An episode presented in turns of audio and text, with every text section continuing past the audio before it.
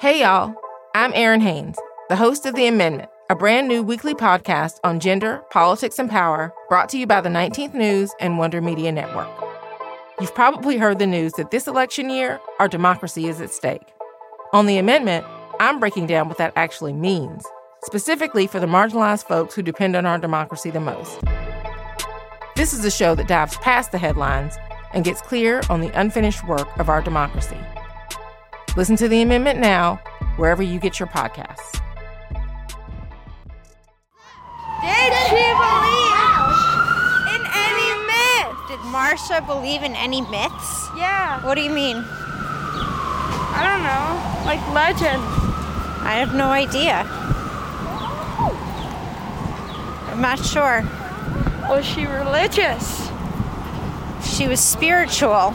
Yeah, that's what I mean. Like did She be- she believed in something called be here now. where you have to be there now? Yeah, like be in the moment. Be here now. I be here Don't, now. like, don't think ahead, just, I or not am to the past. now. Just think in the moment. Exactly. Be here I now. am here now. That's Jamie talking to her sons, my grandkids, Grady and Benjamin. As we've been digging through Marsha's past, they've heard a lot about her life. Sometimes they have questions, which we usually try to answer. Marsha was a spiritual person. Specifically, she was into the teachings of Ram Dass. A lot of us were. What we're talking about here are very subtly varying techniques for working with where you're stuck. One of them is taking the stuckness and using it to see the way in which you are clinging. You just understand that once you feel any suffering at all, it's because you're clinging. And you know that in your head. Suffering, ah, clinging. No clinging, no suffering. Ram Dass was a psychologist and a colleague of Timothy Leary in psychedelic research. In 1971, Ram Dass published a book of spiritual teachings called Be Here Now. And it became a sort of countercultural Bible. The book is highly designed. Each page has a smattering of different fonts and symbols. It's the kind of book you might pick up and leaf through while you're tripping. I had a copy. Marsha had a copy, which DL now has. It's one of her most prized possessions. Here is her copy of Be Here Now, but I thought this might be a first edition, and it is the 20th printing in 1977 is her copy. Actually, it's sort of a pretty book now that I look at it. It's graphically busy. Yes, it is. Inspired by Marsha, and really this whole podcast, I decided to buy the book. I keep it on my nightstand. The texts and graphics are pretty out there, and I don't understand most of it, but those three words help me feel grounded. I find myself saying them a lot lately. Be here now. That hasn't always been easy when we've been spending so much time in the past revealing, reliving, remembering. So, to wrap things up, we're going to figure out what to make of both Marsha's story and our own. Now. I'm Karen Zelermyer. And I'm Jamie Zelermyer. This is I Was Never There, Episode 8.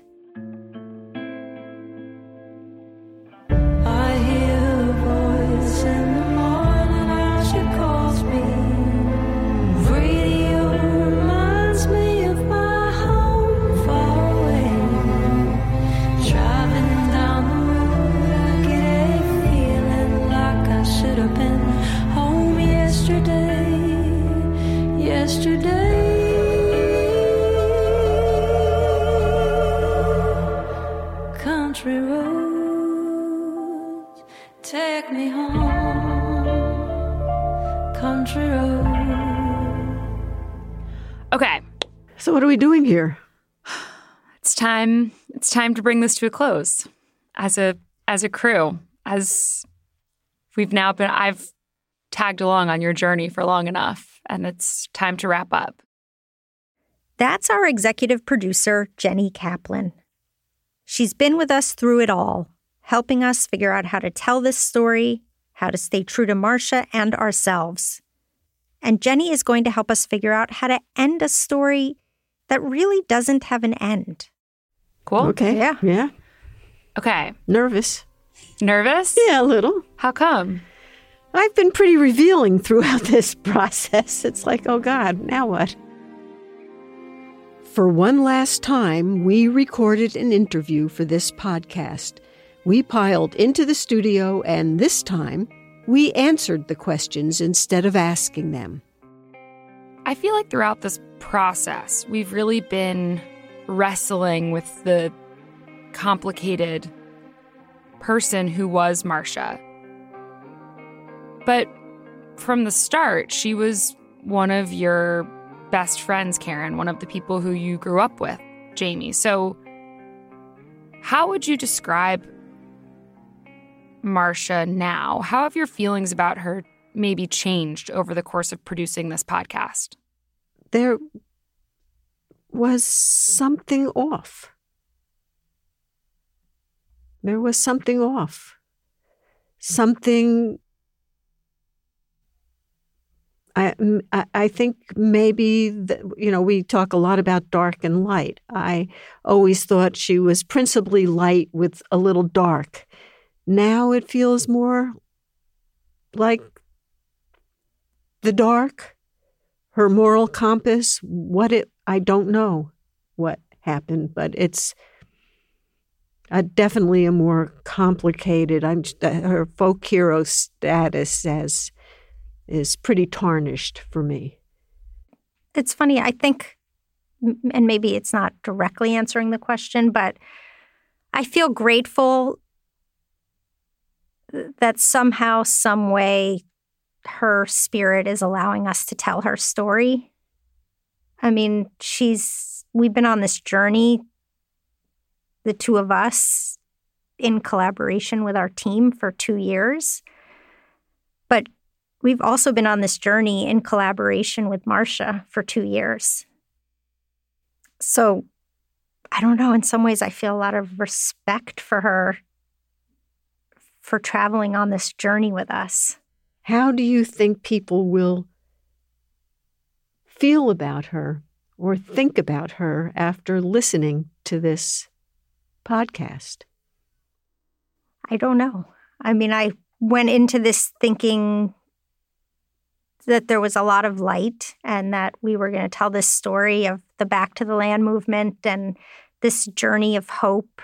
It was going to be a lot of sunshine and roses and and I think a lot of it has been, but the drugs are dark and I I'm not even sure we've even dug beneath the surface to be honest um, partially intentionally i Mhm. think we've been very careful about that that that's that if we're going to go on this journey with her we have to keep the line of respect in both directions but also be honest with the listeners everyone will come to this with their own background. And I think, Jamie, you shared it from the beginning that you wanted to tell this story because it's how you grew up and it's so different from how many other people grew up. But this is like a comfortable place for you because it's how you were raised. And I would say that it, in a lot of ways, couldn't be more different from how I was raised. But I think everyone will come at this and hopefully see the shared human parts, the like complexity of this person who had a lot of different parts of who she was. Yeah, I mean, the, the people I'm most concerned about are the people who knew her. There's a lot of nostalgia for that time and that place and that person. And I by no means want to take away those good or positive feelings that people have. And I think it's okay to still see that she was complicated and that she was human and that Mhm. doing some of those things doesn't take away from the other things that she did. We found a lot of duality in Marsha's story. There was the Marsha we knew and the Marsha we learned about. There's also the possibility that Marsha is still out there or that she isn't. Remember when we were talking about what happened to Marsha? Mm-hmm. So what do you think? Can you tell me what you what you think happened to Marsha? Mm, she died, probably. You think she died? But yeah. Why? Why? What would make what makes you think that? Well, no one's heard of her for like wait, how long? Like a long, a long time. And I don't think she would have just left for so long and never even said like hi to anybody she knew before, like her kids or something. Or Nana? Or Nana. Or DL? Or DL. So now is the time when we have to come out and say, we haven't solved the final mystery. We haven't determined what exactly led to Marsha's disappearance, where she went, or what happened to her. In a way, looking more closely at Marsha's life and the risks she was taking has actually made us feel less certain, more confused. When you started even ahead of when I joined up, what did you think happened to Marsha? I guess originally when we first started this project, I thought she was dead.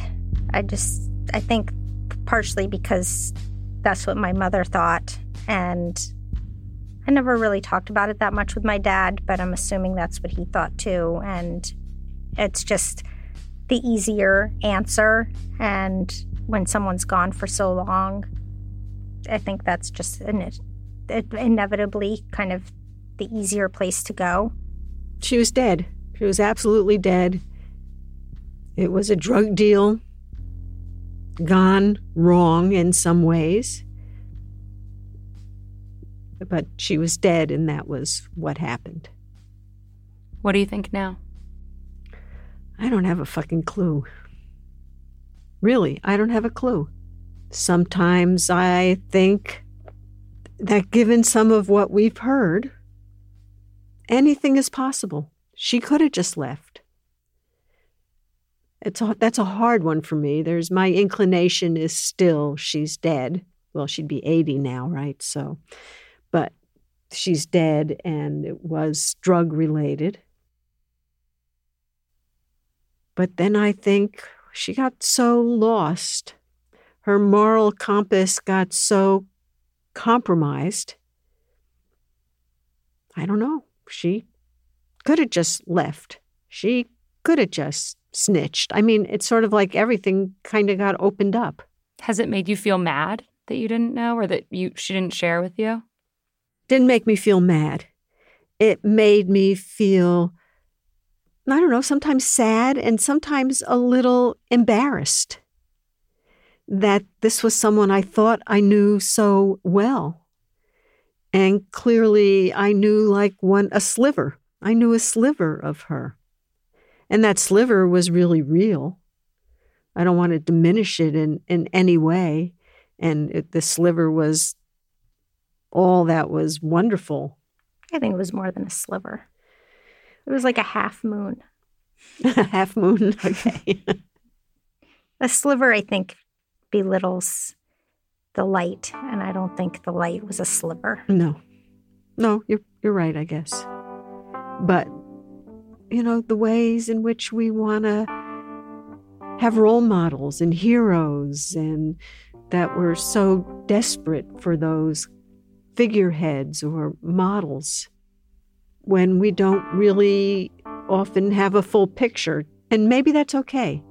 Like with all the Dry House kids, maybe that's totally fine. She was Ma and she was real to them, and she and Michelle really created this world that made them feel safe and embraced and like they had worth. And maybe that's enough. And maybe if we'd never done this podcast, it's like we'd still have our folk hero. And I don't know, did we do her a disservice? I don't think so. No? You think we did her a disservice? I I mean, I have a real journalistic bent, but Uh-huh. I think revealing truths is always the right thing to do. and I think it's also allowed people an opportunity to reminisce about that time, both the good and the bad, in a way that to me feels productive and helpful in thinking about the future. I think that it can be perhaps unhealthy to too much live in nostalgia of the past without acknowledging also the hard parts about it or the things that weren't great. And so I think looking back at a full picture helps balance that period of time. There were also a lot of people holding on to secrets, and that doesn't always feel good sometimes. So I think allowing people to stick a pin in those secrets and kind of let them out, I think is hopefully healthy for them. And, you know, this was a long time ago, and I hope that they don't get judged for their honesty. But no, I don't think we've done her disservice. I've also worried that I've done myself a disservice by being so open and honest. I mean, let's face it, I did some pretty stupid, embarrassing shit. That came up in particular when we played the episodes for friends and family. Milton, Jamie's dad, wept when he heard the one about our drug bust. But it was listening with my brother that surprised me. It brought up these feelings of needing to protect my story in a way I didn't expect. You recently listened to many of these episodes with your brother and niece. Can you describe what that was like and how that made you feel? For the most part, it was great, and they loved it, and, and, it was really fun because my grand niece, 13 year old niece, was also listening to this, and I loved hearing her perspective on stuff. The only episode that was hard was the episode that really talked about me, my story. And that was cringe worthy. I mean, literally sitting in the living room with them all listening and just kind of wanting to, like, if my head could have gone inside my shell. My brother's reaction was, Did you really have to say all that? You know, could, couldn't you have protected yourself a little bit? And I'm going to blame it all on Patty. Did that help you better understand people who whose reactions have been that they don't want Marsha's story told? I think there's really only been one person who believes very strongly that she's out there and that her privacy should be protected and that we should not be doing this. I, you know, throughout this whole process, it's been a dance. It's been a very delicate dance uh, of, because while I have been upset by quite a few of the things that I've heard and learned about Marsha, there is a piece of me that does want to maintain, not destroy her folk hero status. I think she is still a folk hero. I mean, but it is this question of like, if you've done something bad, does that erase the good? Even though aspects of this project have been tough, it has been a deeply satisfying experience to process all of this with Jamie. Sometimes hard, but overall, really rewarding. It is a pretty rare opportunity. Making this podcast with my mom has given me greater insight into how our past has influenced my present. It seems like a lot of your parenting decisions, Jamie, have been in some ways not so loose. Yeah, I don't know. I they're so they're my kids are 10 and 12, so it's hard to know. They of course push back on certain things. On the other hand, I would play this for them and I think other people might not. You know, I want to ask the question a little differently. hmm When you were thinking about becoming a parent, what were the things that you thought about as I'm not going to do that, or this is what I think is going to be important when I raise my kids? I don't. I, I feel like around the drug stuff, I'm a little more protective, and like they ask, they say like, "Can we have a drink?" or "Can we whatever?" And I say, "When you're 21, there's so many drugs, so much drugs and alcohol out there right now, and that there are the philosophies where people will come into the schools and say, tell your kids, don't touch the stuff. Like that, you're just as the parent, your line is no." I feel like I am shifting off of that a little bit because I don't think that's realistic. But having said that, I mean, when I was a very young teenager, I mean, I we were I was home high and drunk all the time. That didn't seem like a big deal. I would say I was not aware I don't believe it. that you were home drunk Or high. or high. You don't know how much pot we smoked or no, drugs we did. well, because you didn't do them in front of me. So no, I had no. And part of me thinks, eh, were they really that stoned all the time, or is this? Uh... Yes. the other thing you I'd said. say starting at 12, 12, Whoa. 13. Started That's with wine pretty young. coolers. That is pretty young. That's why you're nervous about your kids, huh? Yeah. I am nervous about my kids. But did I love living in the earth house? Absolutely. Like, did I love having the connection to the underground? Absolutely. Like, all of that stuff. Did I love the freedom, some of the freedom that I felt like we had? Absolutely. Probably I'm still angry about some things. But I don't think it takes away from my admiration and my sort of sense of respect for some of the choices that they made. And I think that my sister and I think very fondly of our early childhood and think it was pretty damn cool. Karen. Yeah. Um, She's angry. no, I'm not. It, it, it's more. No, has nothing to do with anger. It has to do with introspection and really being pushed.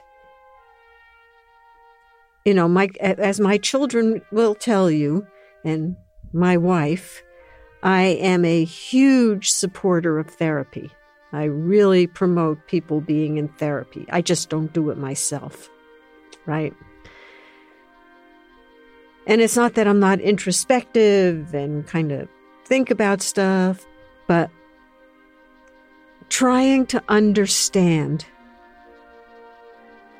the impulsiveness, the invincibility, which I still have. I mean, it's like, it's not like now I'm 72 years old and I don't feel invincible anymore.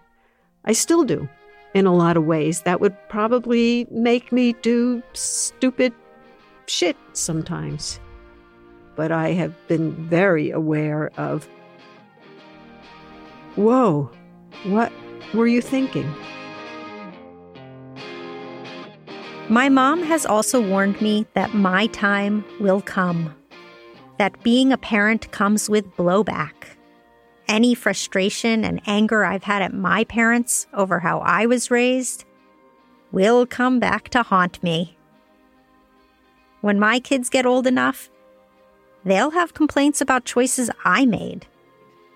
I'm sure that's true. What do you think is the job of adult? What What do you think is the main job of adults when they have kids? To protect their kids. What do you want to be when you grow up? I don't know yet. Good answer. An orangutan. Okay, that's not a profession. That's another animal.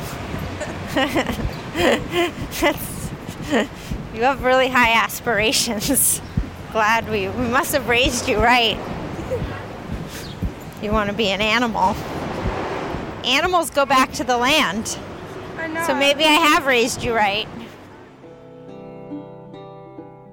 When I think of Marsha's good moments, I think of all the good trouble and fun she enabled, particularly when she went back to the land and started the mud farm. One of the things I've wanted to better understand is what happened to that time. The Back to the Landers were part of a movement, and it just doesn't exist today in the same way that it used to. Is it because we're less spontaneous? Too distracted? Too concerned about the future? Can it even be done today? It's something we asked Marco, who helped Marsha start the mud farm. Okay, Mark, couple of 20 something current 2020 hippie types, kids, come to you and say, We're thinking it's time to move back to the land. Things are just really too crazy here and we gotta we gotta do something different. What would your advice be to them? Absolutely do it. You know what? This is something I showed Marsha. I go, take the dice and throw them out and see what happens. If you don't try, you'll never know. If, first of all, if there was Netflix and the internet, I may have never left the mud farm. no, really. I mean, uh, you know, there was that void for me. You know, I need that juice. You, know, you would, and you do too. Yeah, so no, I would absolutely say, and don't go too far out. Pay a little bit more. You, know, you don't need a lot. Read Five Acres and Independence. Rock and roll.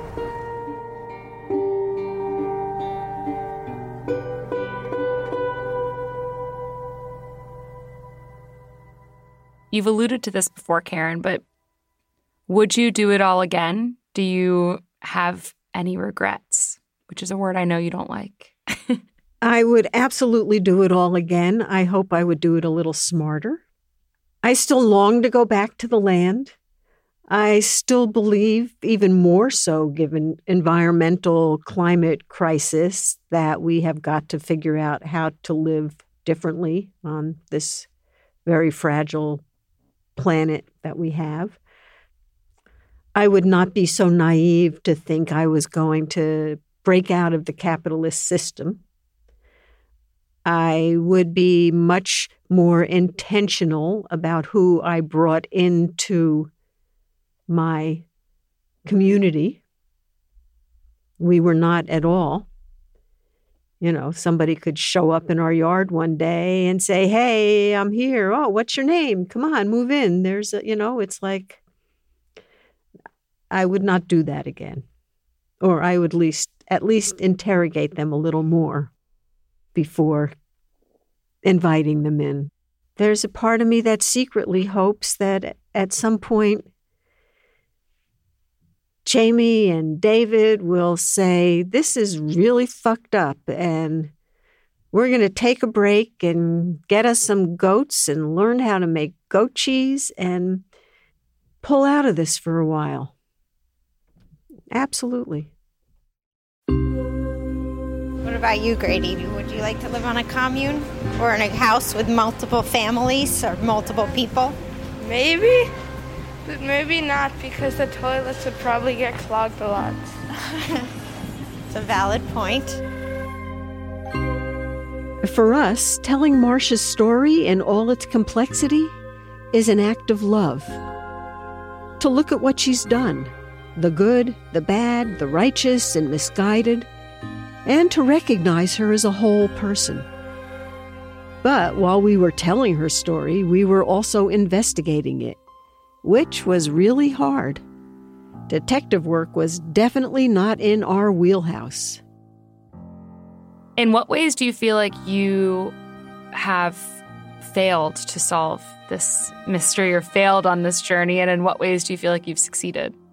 Well, we don't know what happened. So if somebody ultimately is asking that question, the answer is I don't know. It's not to say that this podcast can't solve the case once it comes out, because I think that does happen.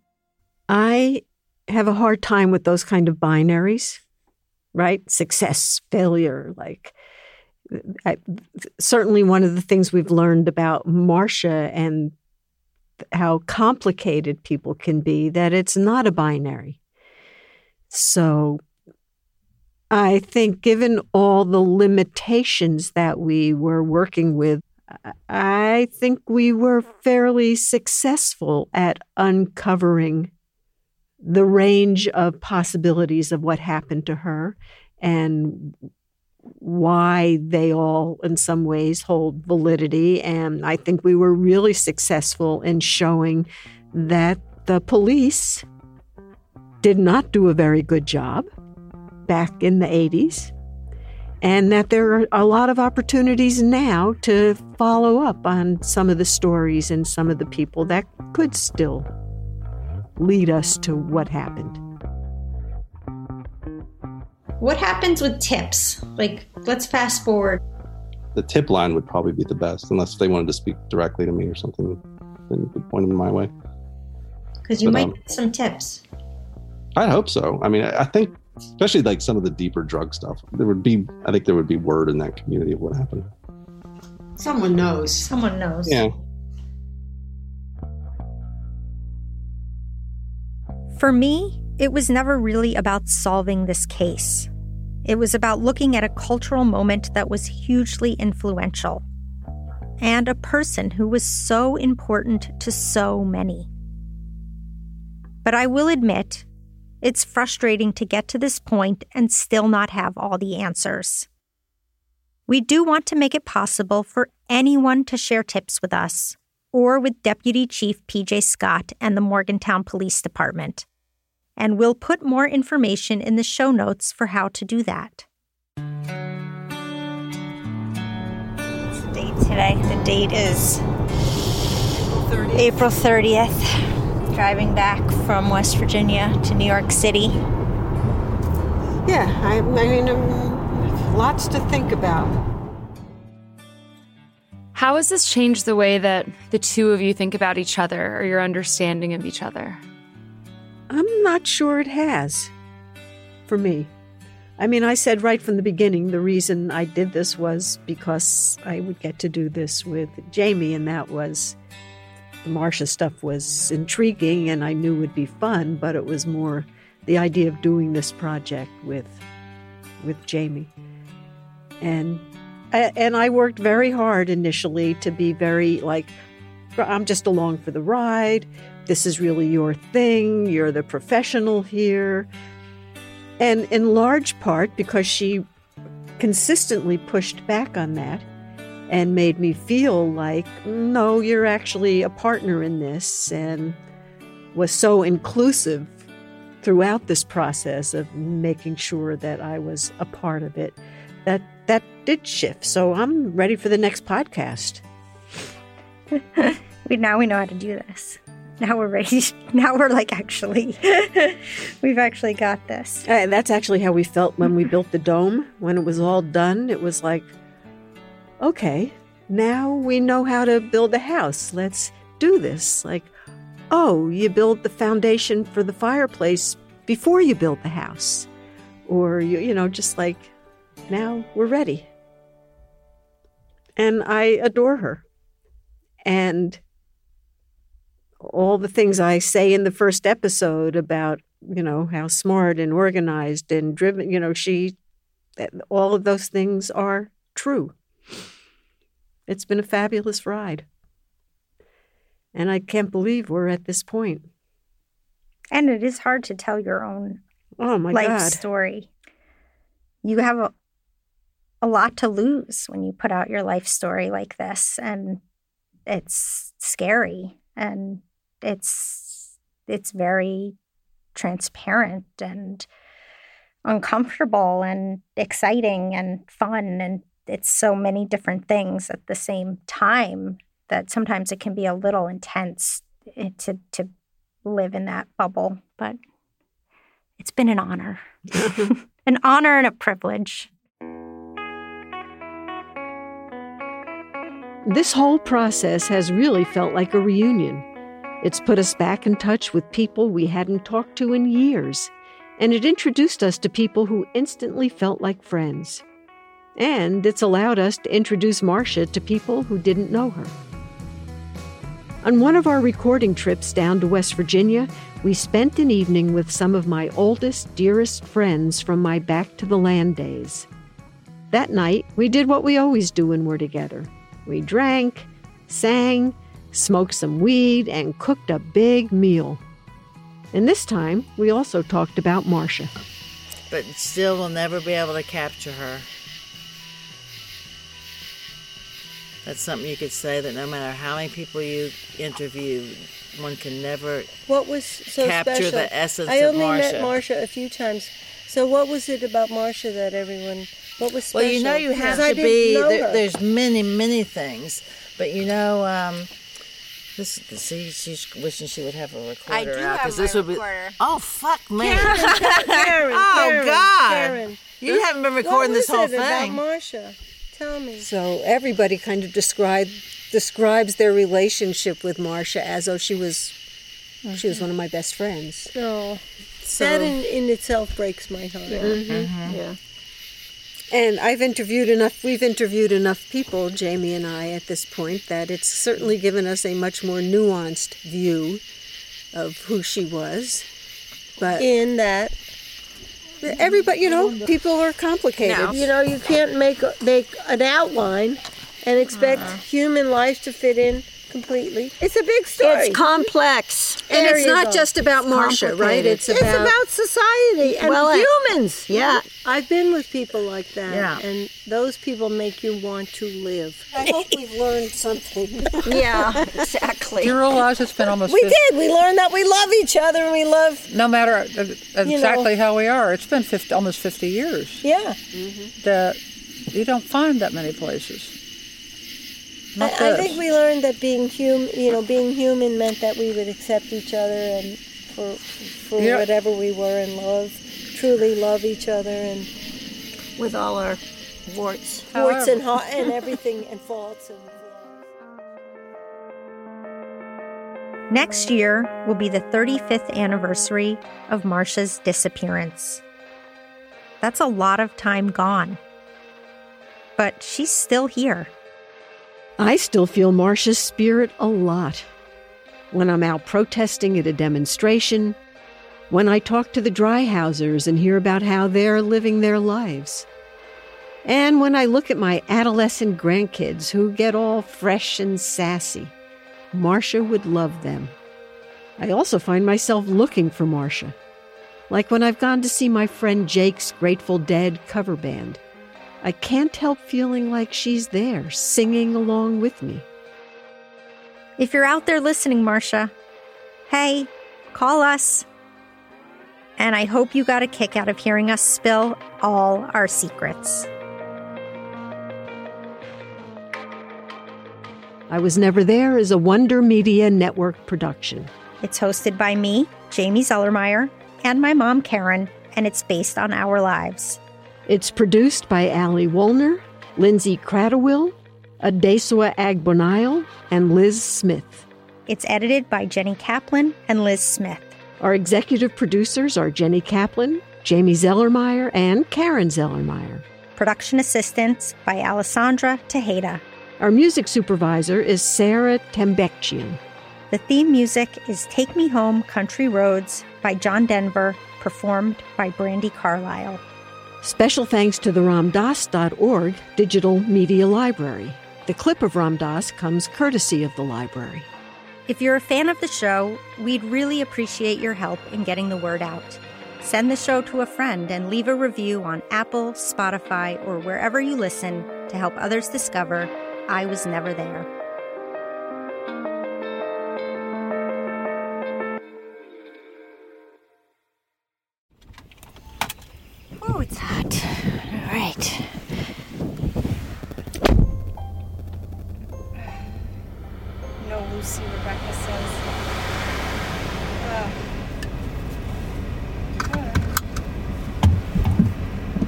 Nice visit. It was a great visit. Okay, let's turn this off and put the air conditioning on.